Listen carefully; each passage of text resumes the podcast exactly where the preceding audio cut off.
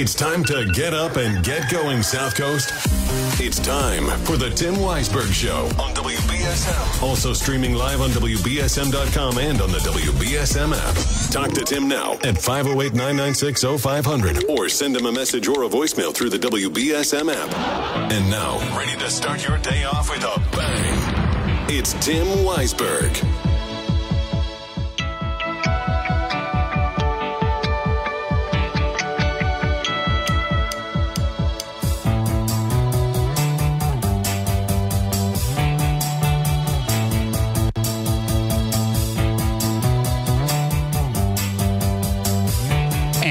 Back in hour number two of the program here on Monday on the final day of July.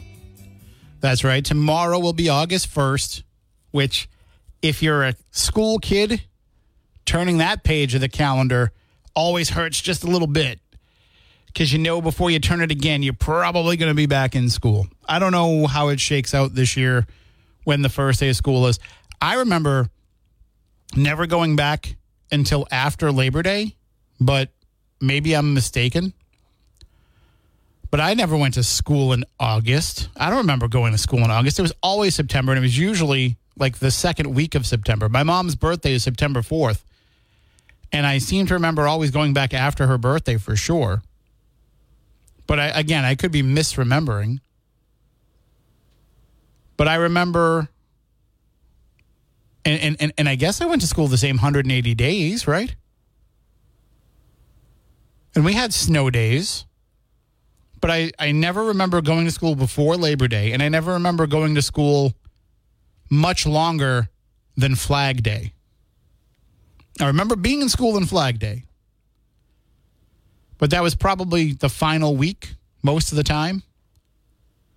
I remember I was in, uh, I think it was fourth grade, third grade or fourth grade, and I I was selected to speak at the Flag Day ceremony, and it was the first time that I'd ever had to do public speaking, and I think I did okay. I don't I don't remember not being great at it, but I was kind of scared. And then when I was in fifth grade, we had a Olympic gold medalist in the 88 Olympics who was from Plymouth, Lynne Jewell. I think it was sailing that she won the gold medal in. And so she came to our school and I was selected to give a presentation at the, you know, a, a little speech about the history of the Olympics before she got up and addressed everybody. So I started public speaking at a young age, so I guess I kind of got used to it. But I was a little intimidated by it for a while. But now that I go out and speak to crowds at libraries and everything like that, it's like, nope, I love it. And that's why I'm able to come in here and speak to all of you every day. Although none of you are actually in here looking at me, which I'm sure is helpful. 508 996 0500. That is the number to call in. It's certainly helpful for you not to be in here looking at me. We were talking in the first hour about the, you can read the article at newbedfordlight.org. Uh, great reporting by Arthur Hirsch. Catherine and Paul, who have been collecting the signatures to put a question on the ballot, the, the November ballot in New Bedford, asking the citizens if they want to see term limits for the New Bedford city councilors. This proposal would have called for, if if approved, there would have been the opportunity for councilors to serve four consecutive terms, four consecutive two-year terms, before they would have to take one two-year term off, and then they could run again for another up to another four consecutive four-year terms. And the question seemed to be getting interest because they've collected, what was it, 2,700 signatures?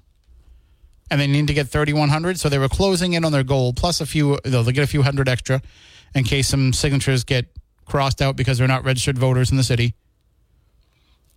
But it seemed like there was support to at least get this question on the ballot. Whether or not it passed in November is a different story, but at least to get it on the ballot.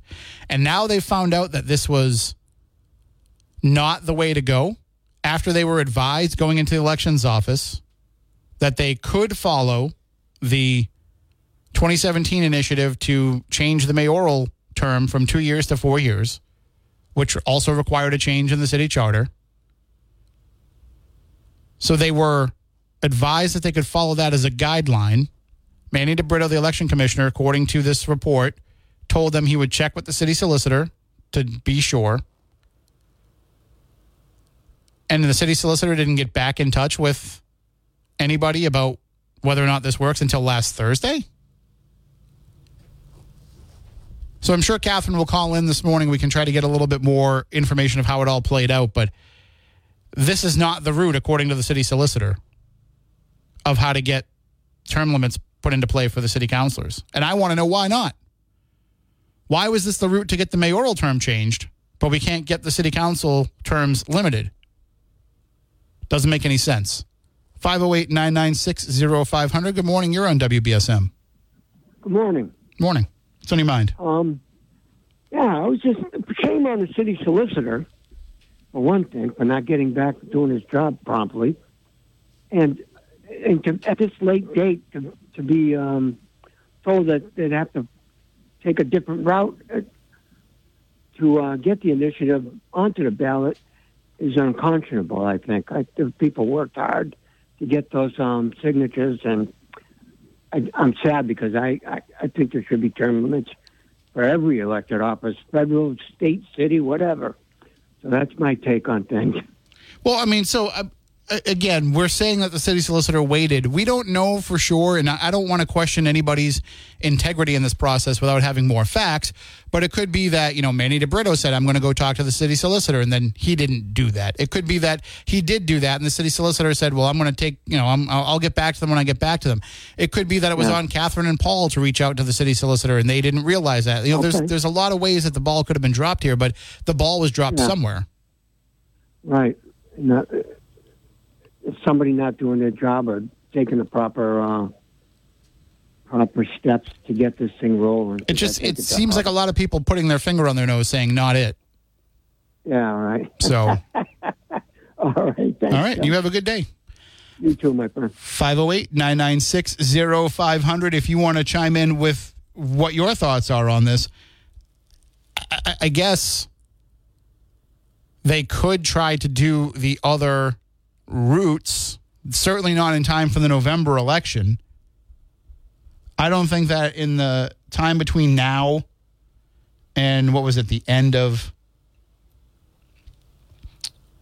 this month or the end of August, I think, that you could get 9,000 petition signatures. And then if you did get 9,000 petition signatures, then you have to elect a nine member charter commission and it would take two election cycles. So even if you got it going for this period, it's still not going to be completed for two election cycles.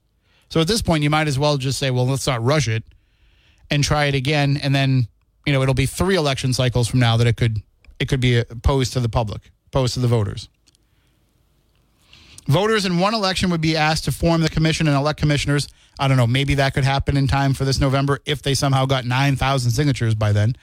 Uh, voters in the next would consider approving the commission report making the charter change. The other approach, according to Arthur Hirsch's reporting here, is that they could by, bypass the petition process entirely by appealing to the mayor and the council to support the move, then call for state legislation to approve the change. So that means you would have to ask the city councilors to vote to limit themselves. We've already heard some city councilors come out and say that they were against this idea. I'm going to guess that the rest of them probably would feel the same way. And it would be a virtual impossibility to go that route.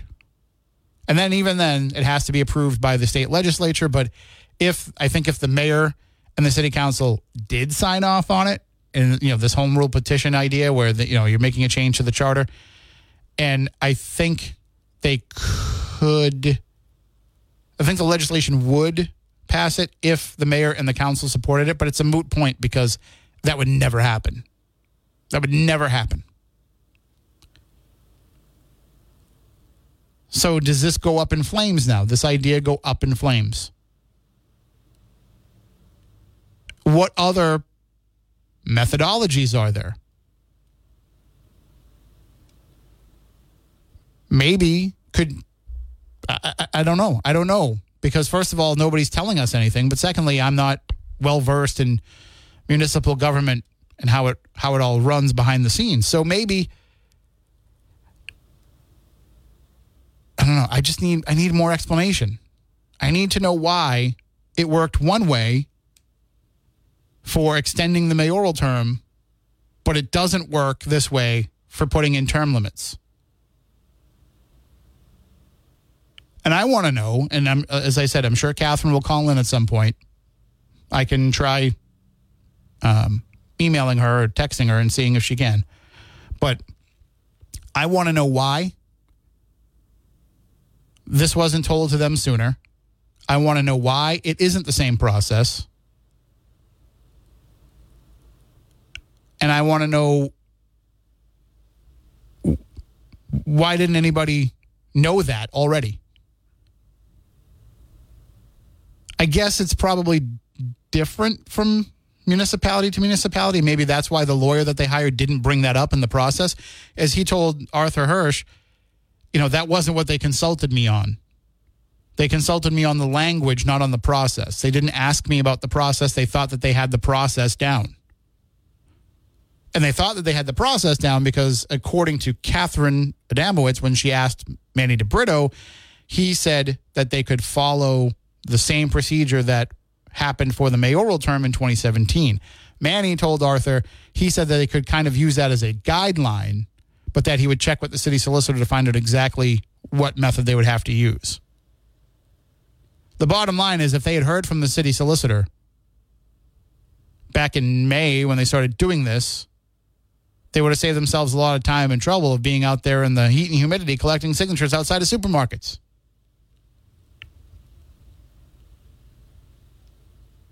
And also, that's basically saying to every person that signed that petition who wants to see it on the ballot, well, it doesn't matter what you want. It doesn't matter what you think because that's not the way that it works. So, how do you think that makes those voters feel? So, who dropped the ball here? Somebody did. Somebody dropped the ball. Was it Manny DeBrito not talking to the city solicitor? Was it Eric Jaikes not getting back to Catherine and Paul? Was it Catherine and Paul not following up with the city solicitor earlier when they should have? And why this was something that was talked about every single day on the radio, multiple times a day on the radio. And don't tell me that they don't have WBSM playing over there at City Hall because I know that they do. I know that they're listening to what's going on here. I know that they're listening to us in the mayor's office. I know that they're listening to us in the election office. I'll assume they're listening to us in the city solicitor's office. So every day, multiple times a day, Catherine Adamowicz called into the station to tell everybody what was going on, where where they were going to be, how many signatures that they had, what what the feedback was from people, I've talked to her just about every day. I know she called Chris and Marcus. I know she called Barry. They got the information out there to people multiple times a day. So even if you didn't hear it because she might have called in before you were in the office on my program, you probably heard it on South Coast uh, South Coast Now. You probably heard it on the Barry Richards show. With all of that daily reminder about this effort, why didn't anybody step up sooner and say, "Hold on, wait a minute.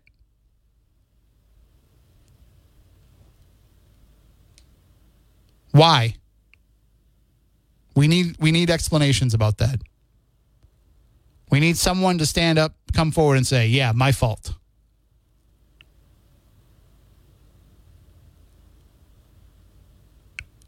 And that's again even if this is accurate information.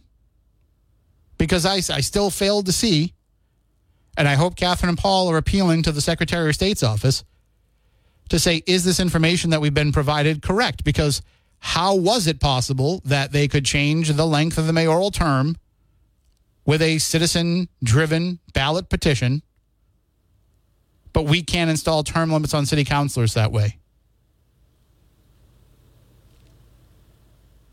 What do you think? 508 996 0500. Going to take a break. Be back in a few moments.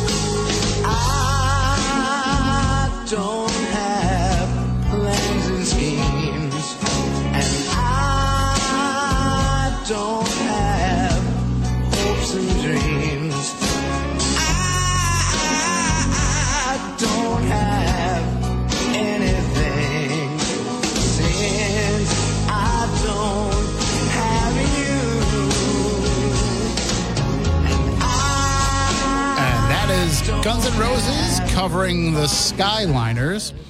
And speaking of Skyline, there's nothing better than sitting out on the patio at the Lobster Pot in Bristol, Rhode Island, and taking a look at all of the scenery around you. What a nice, serene spot on a beautiful summer evening.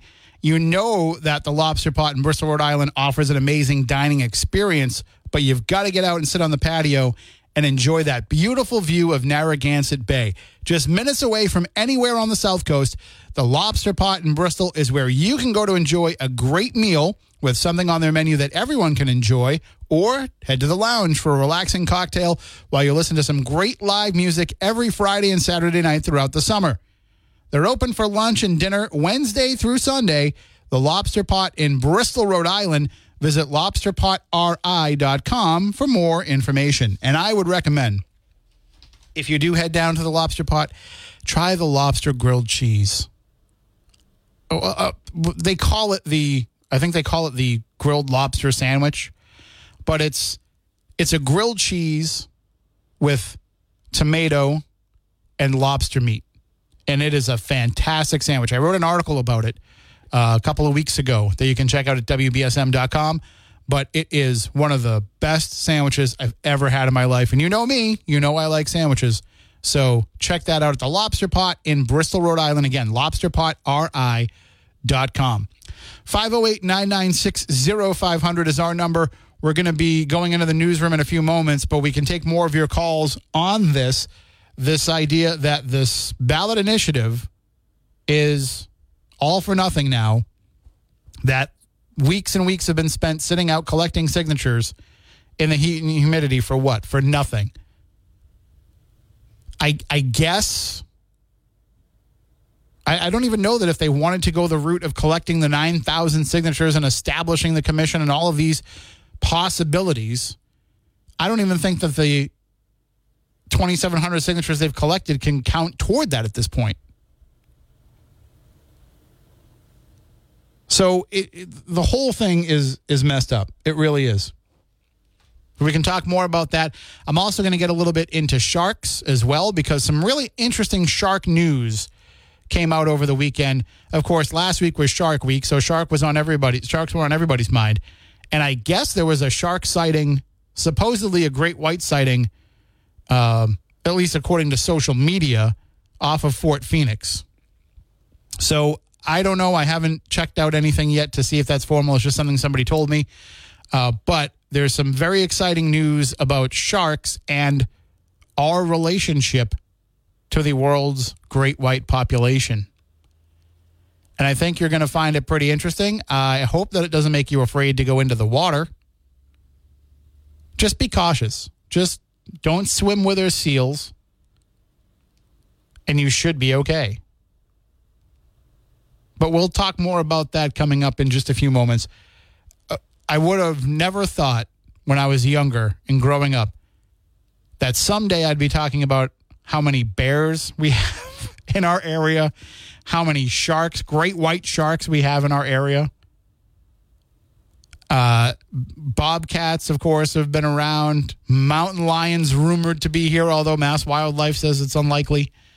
Rattlesnakes in the Blue Hills, all this stuff. And who thought that we we had all of these dangers around us? But they're not really dangerous if you just know how to live alongside nature. So we'll talk some sharks coming up in just a bit as well. But right now, it is time to go into the newsroom with Adam Bass. A federal judge has dismissed former President Trump's $475 million defamation lawsuit against CNN.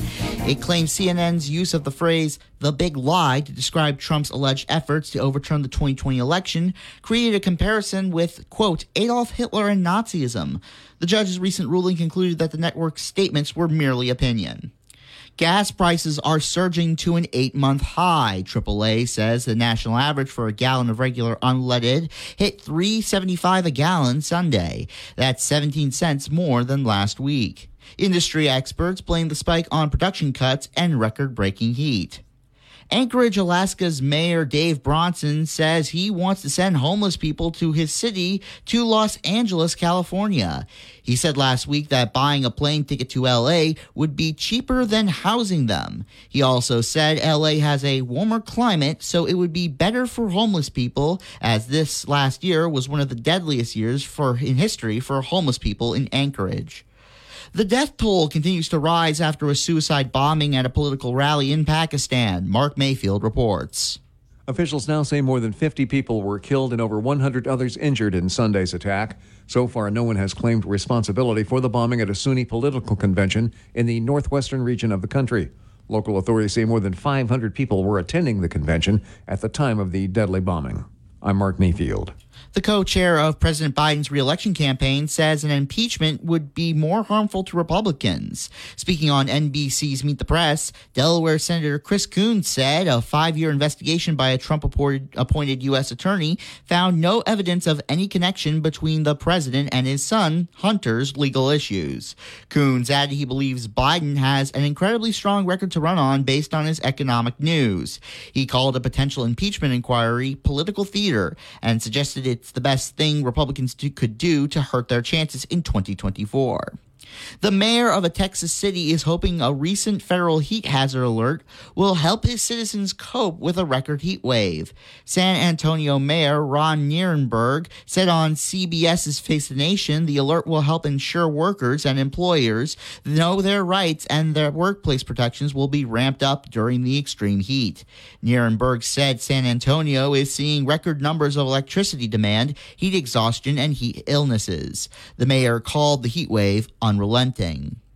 A Democratic congressman is taking exception to comments a Supreme Court justice made about the authority of Congress. Speaking on CNN's State of the Union, Chris Murphy of Connecticut said Justice Samuel Alito is wrong that Congress may not pass laws related to the High Court. Murphy pointed out that it was Congress that determined the number of Supreme Court seats. Alito, who has come under fire for allegedly accepting gifts without disclosing them, said Friday in a Wall Street Journal interview no provision in the Constitution gives Congress the authority to regulate the Supreme Court. An Australian man has won a Scrabble World Championship, Scott Carr reports. Not just for Americans, 33 year old David Eldar of Melbourne won $10,000 and bragging rights after beating out 132 players in all at the four day long World English Language Scrabble Players Association Championship in Las Vegas, unexpectedly gaining an advantage with the words tan and cut. Eldar also laid out some impressive words like thrymsa, meaning a type of 7th century gold coin, and sosatie, a South African meat dish. But ultimately, his final word in the winning game was women. I'm Scott Carr. In sports, the Boston Red Sox lost against the San Francisco Giants last night 4 to 3. The Sox will stay in the western part of the United States for a game against the Seattle Mariners in Washington tonight at 9:40 p.m. And now, here's your ABC6 local weather forecast. We have cooler temperatures and drier weather that's arrived to the area. Expected to be a nice day overall. We're going to see partly cloudy skies high near 81. Overnight tonight, we'll get down to 59 degrees. And for tomorrow, partly cloudy with a north wind 5 to 10 miles an hour and a cool, comfortable 80 degrees. From the ABC 6 Weather Center, I'm meteorologist Skylar Spindler on New Bedford's News Talk Station, 1420 WBSM. It is currently 64 degrees right now in New Bedford. I'm Adam Bass, WBSM News. Stay up to date with New Bedford's news talk station, WBSM, and get breaking news alerts and podcasts with the WBSM app. He'll wake you up better than that extra large cup of coffee. No, more Tim Weisberg on WBSM.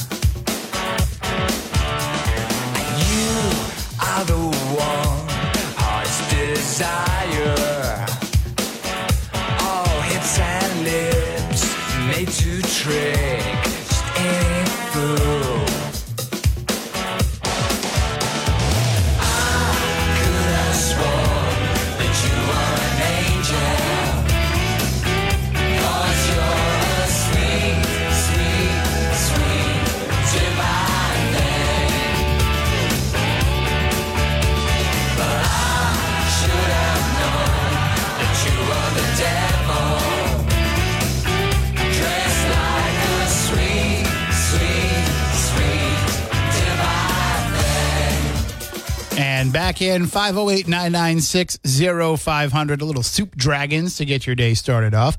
So I've been teasing the story about the sharks, right? You know that we've had quite a number of great great white shark sightings off of our shores in recent years. Well, uh, this comes from WCVB, but it's a story that's out there kind of all over the place right now. A new study from the Atlantic White Shark Conservancy, UMass Dartmouth, and the State Division of Marine Fisheries estimates that 800 great white sharks have been in the ocean off Cape Cod between 2015 and 2018. So that's the, the years that they were looking at. And then it took them a couple of years to finish compiling this report. So, uh, Megan Winton, a scientist with the Atlantic White Shark Conservancy and the lead author of the study, told Channel 5 800 individuals came through. It's important to keep in mind that that doesn't mean that all 800 individuals were here at once. The species moves a lot. So, but that's 800 confirmed different shark sightings between 2015 and 2018. Now, part of the problem with this is in Massachusetts, they don't have the same monitoring for great white sharks that they might have other places. They have not used, well, they don't use drones as much as other states, according to this report. They've spent less than $500,000 total, the state has, on shark safety and research over the past four years. There are more than 200 receivers in the ocean collecting data when tagged sharks pass by, but currently only five of them are real time receivers that alert officials immediately about the presence of great whites.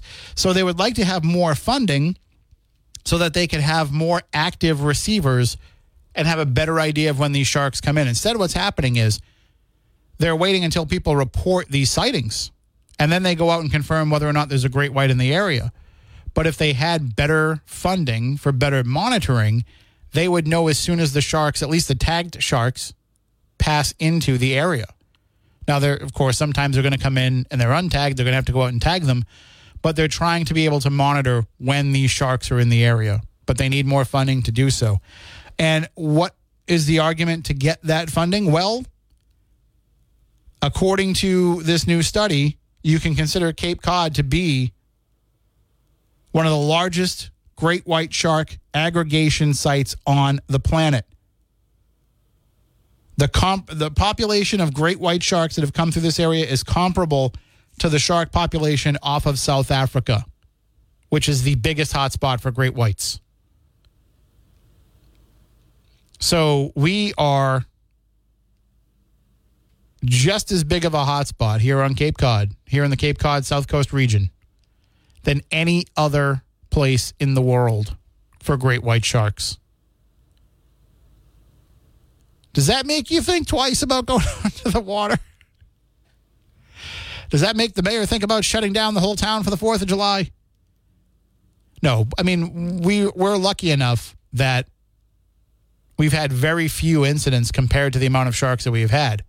And also, I've noticed that the lack of shark related attacks on people has gone down. Well, you never hear those stories anymore. And you know what it is? It's because people have realized that there are great white sharks in the water now and they've they've been a little bit more cautious. So they avoid swimming out in the ocean if they see seals out there. They say, "Well, that's that's not a good idea. That's when the sharks come." They've learned safety measures. They've learned how to live with sharks. And it looks like you're going to have to do that for a long time to come because the shark population is bolstered once again and they are here. We are a great white hotspot. I mean, for people who love sharks, what better news, right? And there, there's a business here in Fairhaven where you can actually go out shark diving. You can't miss the shark on the side of Route 6. Stop in and ask them about it, and you can go out there and you can go shark diving and, and go down into the cage and experience great white sharks. We've got that kind of a connection now to the shark population.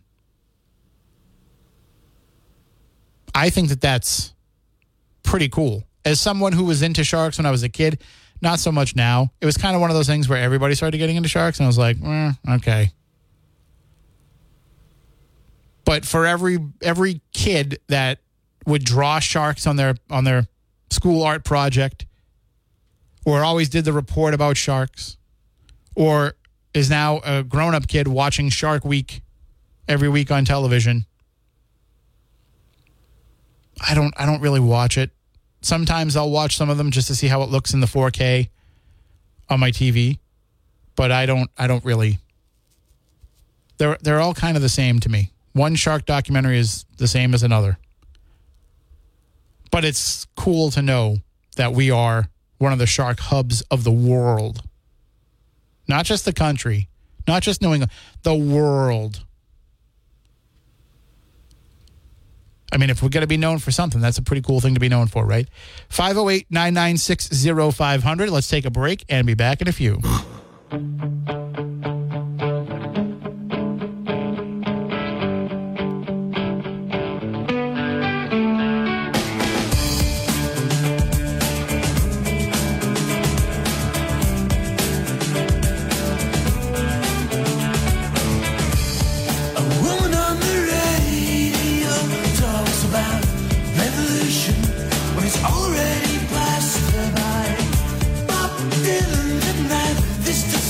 About. You